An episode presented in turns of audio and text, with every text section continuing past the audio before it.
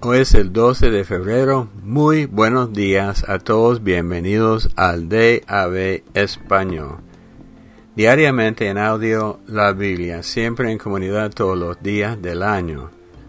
Yo me llamo Roberto y esta semana estamos leyendo de la Reina Valera contemporánea. Éxodo 34.1 al 35.9. El pacto renovado. El Señor le dijo a Moisés, Pule dos tablas de piedra como las primeras, y yo escribiré sobre esas tablas las palabras que estaban en las primeras tablas, las que hiciste pedazos. Así que prepárate para mañana y sube temprano al monte Sinaí. Preséntate ante mí en la cumbre del monte, que no suba nadie contigo, ni se asome nadie en todo el monte Tampoco debe haber ovejas ni bueyes paseando delante del monte. Moisés pulió dos tablas de piedra como las primeras, y por la mañana se levantó y subió al monte Sinaí tal y como el Señor se lo ordenó. En sus manos llevaba las dos tablas de piedra. Y el Señor descendió en la nube y estuvo allí con él, proclamando su nombre. Luego el Señor pasó delante de Moisés y proclamó, El Señor, el Señor, Dios misericordioso y clemente, lento para la ira y grande en misericordia y verdad, es misericordioso por mil generaciones, perdona la maldad, la rebelión y el pecado, pero de ningún modo declara inocente al malvado castiga la maldad de los padres en los hijos y en los hijos de los hijos hasta la tercera y cuarta generación. Con gran rapidez Moisés bajó la cabeza hacia el suelo y adoró. Luego dijo, Señor, si me he ganado tu favor, quédate en medio de nosotros. Este es un pueblo de dura cerviz, así que perdona nuestra maldad y nuestro pecado y recíbenos como tu pueblo. El Señor contestó, Mira, yo hago un pacto delante de todo tu pueblo. Voy a realizar maravillas nunca antes vistas en toda la tierra, ni en nación alguna.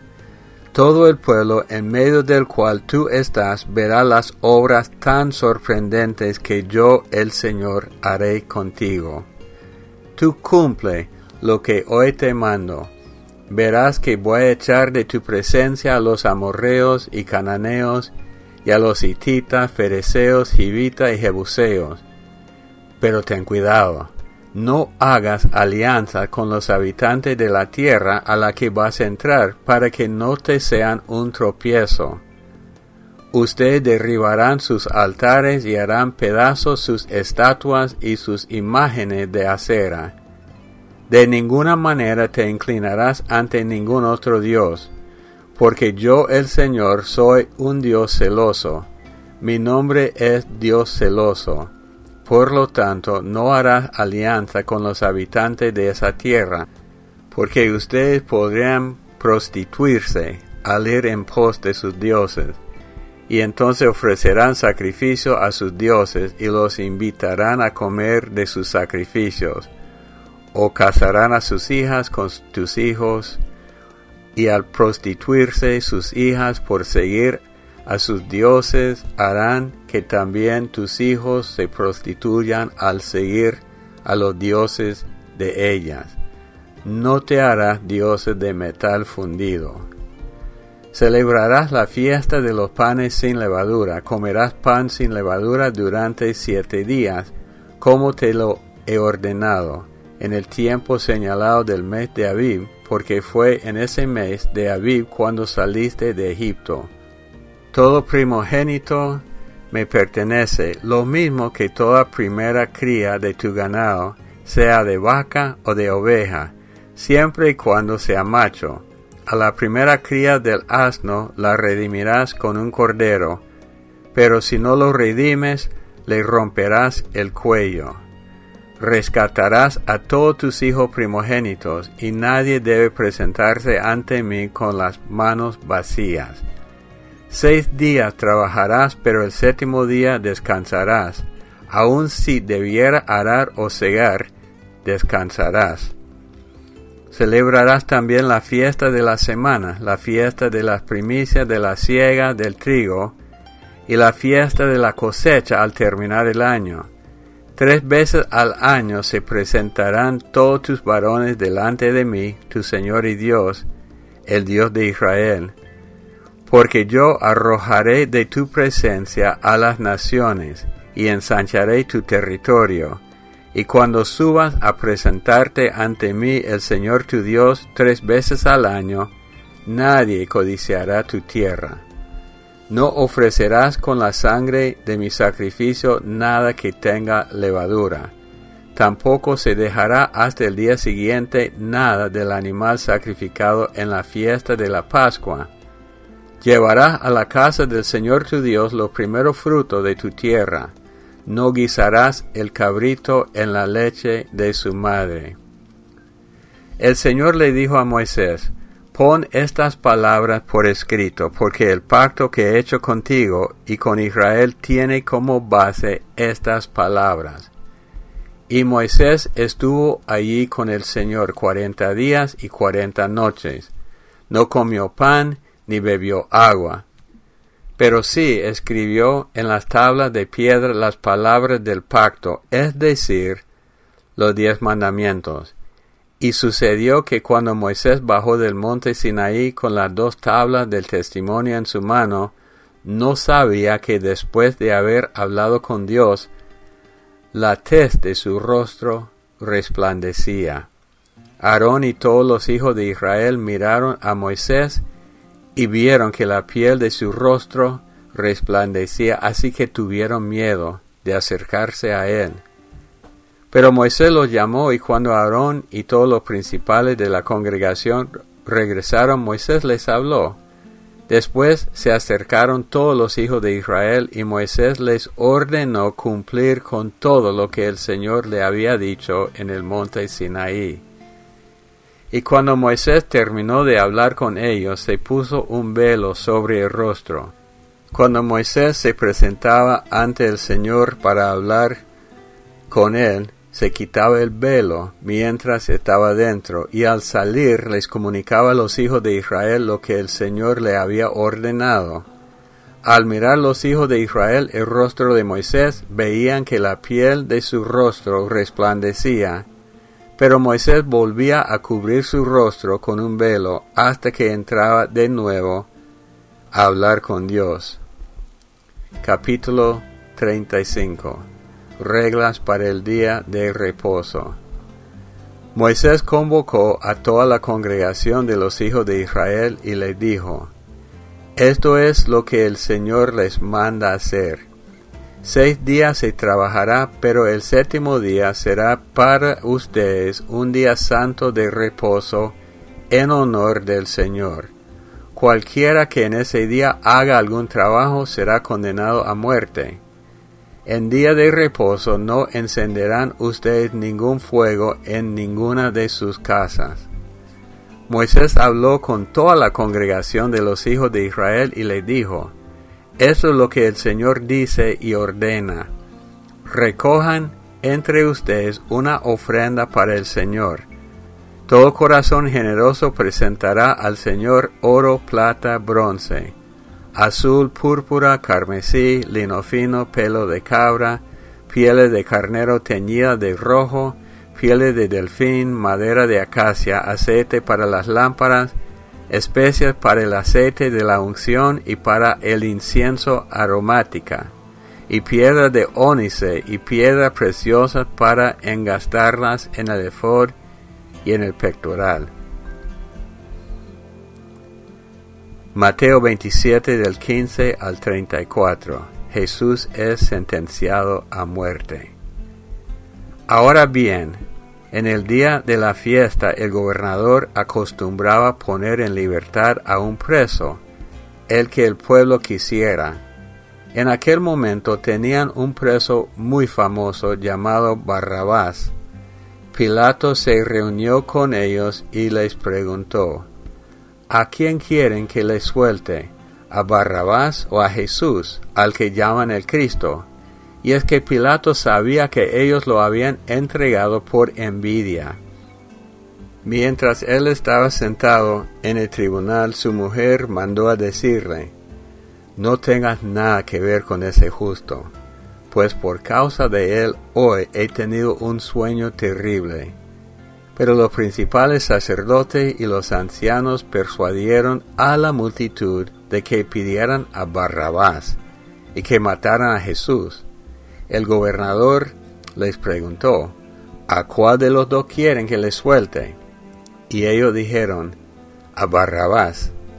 Pilato le preguntó, ¿qué debo hacer entonces con Jesús, al que llaman el Cristo? Y todos le dijeron que lo crucifiquen. Y el gobernador le dijo, pero qué mal ha hecho. Pero ellos gritaban aún más y decían que lo crucifiquen. Al ver Pilato que no conseguía nada, sino que se armaba más alboroto, tomó agua, se lavó las manos en presencia del pueblo y dijo, Allá ustedes, yo me declaro inocente de la muerte de este justo. Y todo el pueblo respondió que recaiga su muerte sobre nosotros y sobre nuestros hijos. Entonces le soltó a Barrabás y luego de azotar a Jesús lo entregó para que lo crucificaran. Los soldados del gobernador llevaron a Jesús al pretorio y alrededor de él reunieron a toda la compañía. Luego lo desnudaron, le echaron encima un manto escarlata sobre la cabeza le pusieron una corona tejida de espinas y en la mano derecha le pusieron una caña.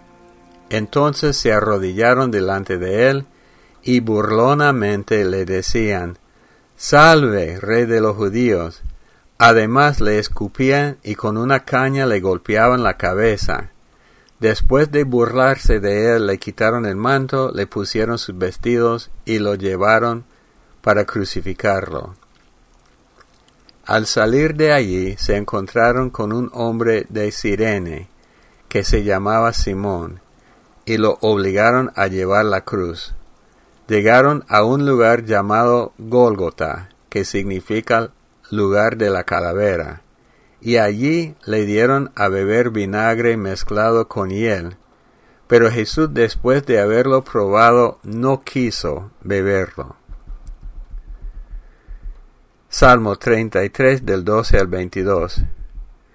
Dichosa la nación cuyo Dios es el Señor, el pueblo que Él escogió como su propiedad. El Señor observa desde los cielos, desde allí vigila a toda la humanidad. Desde el lugar de su residencia contempla a todos los habitantes de la tierra. El Señor formó el corazón de todos ellos y pondera atentamente todos sus hechos.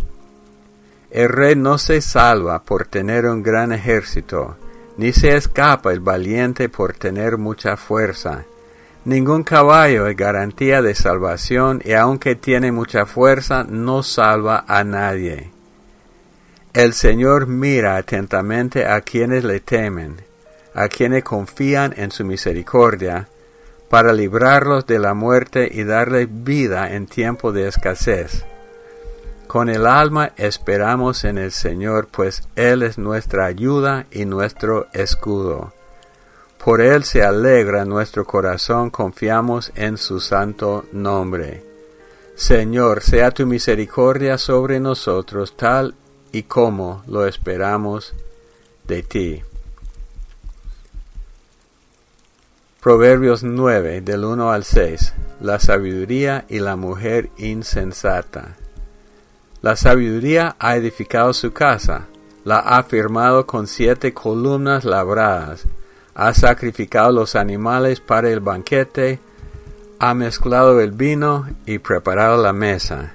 Ahora llama desde lo alto de la ciudad, luego de haber enviado a sus criadas invita a los ingenuos a acercarse, les dice a los faltos de cordura, vengan y coman de mi pan, beban del vino que he mezclado, déjense de tonterías y vivan, sigan el camino de la inteligencia. Bueno, vemos hoy la condenación de Jesucristo.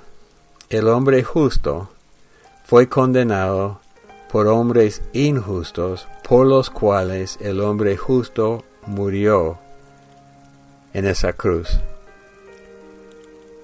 Es tremendo como es nuestro Dios. Él ha hecho un sacrificio cuando uno comienza a reflexionar que el Dios del universo, que supera todo en el universo, se dio por nosotros. Pero esa gente injusta no quiso reconocer al justo Jesús. Y cuando tenían la, la opción de ver libre a un criminal o un hombre justo que había sanado, había alimentado a la gente, ellos se pusieron contra el Dios de ellos, de todos ellos. Ahora sabemos que todo esto fue injusto, pero el plan de Dios. Nosotros no somos Cristo, pero aun cuando sufrimos injusticia, Dios logra sus propósitos y gracias a Dios que Jesucristo murió por nosotros. Ahora un, un hombre que para mí es muy interesante es Barrabás. Y en muchos sentidos nosotros somos como Él. Porque Él estaba pagando este el precio de su pecado. Él era hombre culpable en la cárcel y de pronto está libre por un intercambio con un hombre justo Jesucristo. Y así es nosotros, así somos nosotros. Eh, yo hice una vez un estudio de las muchas maneras ah, por las cuales somos como Barrabás nosotros. Me gustaría oír de ustedes si tienen otras ideas pero la idea principal es somos culpables, pero con el intercambio nosotros injustos por Jesús justo que murió en nuestro lugar, somos libres delante de Dios y tenemos que caminar en esta libertad y compartir con otros. Ahora hay muchas historias, bueno, no confirmadas de Barrabás, de lo que él hizo después de eso. Pero nada es, el bíblico, pero el hombre tuvo que ser impactado por este hombre Jesucristo. Entonces vamos a orar y me gustaría oír si ustedes tienen otras ideas de cómo somos nosotros como Barrabás en este caso. Padre Dios, te damos gracias en el nombre de Cristo Jesús. Gracias por Jesucristo el justo, que nunca había pecado, muriendo por nosotros los injustos, para que nosotros tuviéramos la vida. Ahora teniendo la vida eterna que no merecemos, queremos servirte a ti. No queremos vivir para nosotros mismos, sino vivir para ti. Pedimos tus bendiciones en el nombre de Cristo Jesús. Amén. Bueno, el correo electrónico de nosotros de gmail.com Estamos comenzando de nuevo las lecciones de los jueves. Eh, vamos a terminar a estudiar el libro de Lucas. Hay una aplicación para escuchar y leer la lectura se llama Daily Audio Bible Mobile App y está en la tienda Play o en la tienda de aplicaciones de Apple. Es gratis, solo tiene que buscar español. También aparece los salmos. El blog de nosotros de avespanol.blogspot.com y en YouTube tenemos un canal todos los días de Ave Espanol y puede usted puede suscribirse a este canal. Bueno, eh, siempre digo y, es, es algo muy cierto, para mí ha sido un privilegio ser parte de esta comunidad y doy gracias a Dios por la oportunidad de compartir con ustedes diariamente. Siempre quiero que ustedes compartan con nosotros también lo que Dios está haciendo en sus vidas. Los amamos mucho, que Dios los bendiga y hasta el día de mañana. Buenos días para toda la familia del DAB en español. Les habla Nuris Agames desde La Guajira en Colombia. Y bueno, en esta mañana darle gracias a Dios por este ministerio. Y también quiero hacer un, aporte a la enseñanza de, de Mateo capítulo 25 en la parábola de las diez vírgenes. Y usted, Pastor Bob, decía algo muy puntual de que eh, en esta parábola nosotros como cristianos nos ayudamos unos a otros pero para mi entender, esta parábola eh, habla explícitamente de la salvación. Y lo que sucedió con estas cinco vírgenes que no estaban preparadas en el momento que llegó el esposo, habla principalmente de nuestra vida espiritual, porque la salvación es individual y no podían ellas compartir ese aceite con, porque ellas también quedaban. Entonces, así como ellas no iban a poder entrar en el gozo de su Señor, ellas también se iban a poder quedar. No fue por egoísmo, eh, creo que es porque la, la salvación nos compete a cada uno individualmente. Y lo que nos quiere decir esta parábola de las diez vírgenes es que debemos estar preparados porque como dice la palabra de Dios y aquí mismo en el último en el versículo 13 que debemos estar velando porque no sabemos el día ni la hora en que nuestro amado Jesús va a venir por su iglesia. Entonces nuestra mirada debe estar puesta en las cosas de arriba, en las cosas celestiales, no en las terrenales. Debemos estar velando, debemos estar orando, debemos estar despiertos espiritualmente, porque si en el momento que llega nuestro Señor estamos dormidos naturalmente, pero que nuestro espíritu debe estar velando, y porque es individual la salvación. Esa es mi aporte en cuanto a esta enseñanza maravillosa, que las dos enseñanzas de estas dos parábolas, también de, de los talentos, eh, eh, viene siendo la misma enseñanza, es la salvación, que lo que Dios nos da debemos cuidarlo. La salvación es individual y debemos cuidarla. Muchas bendiciones para toda la familia del DAB. Eh, excelente día.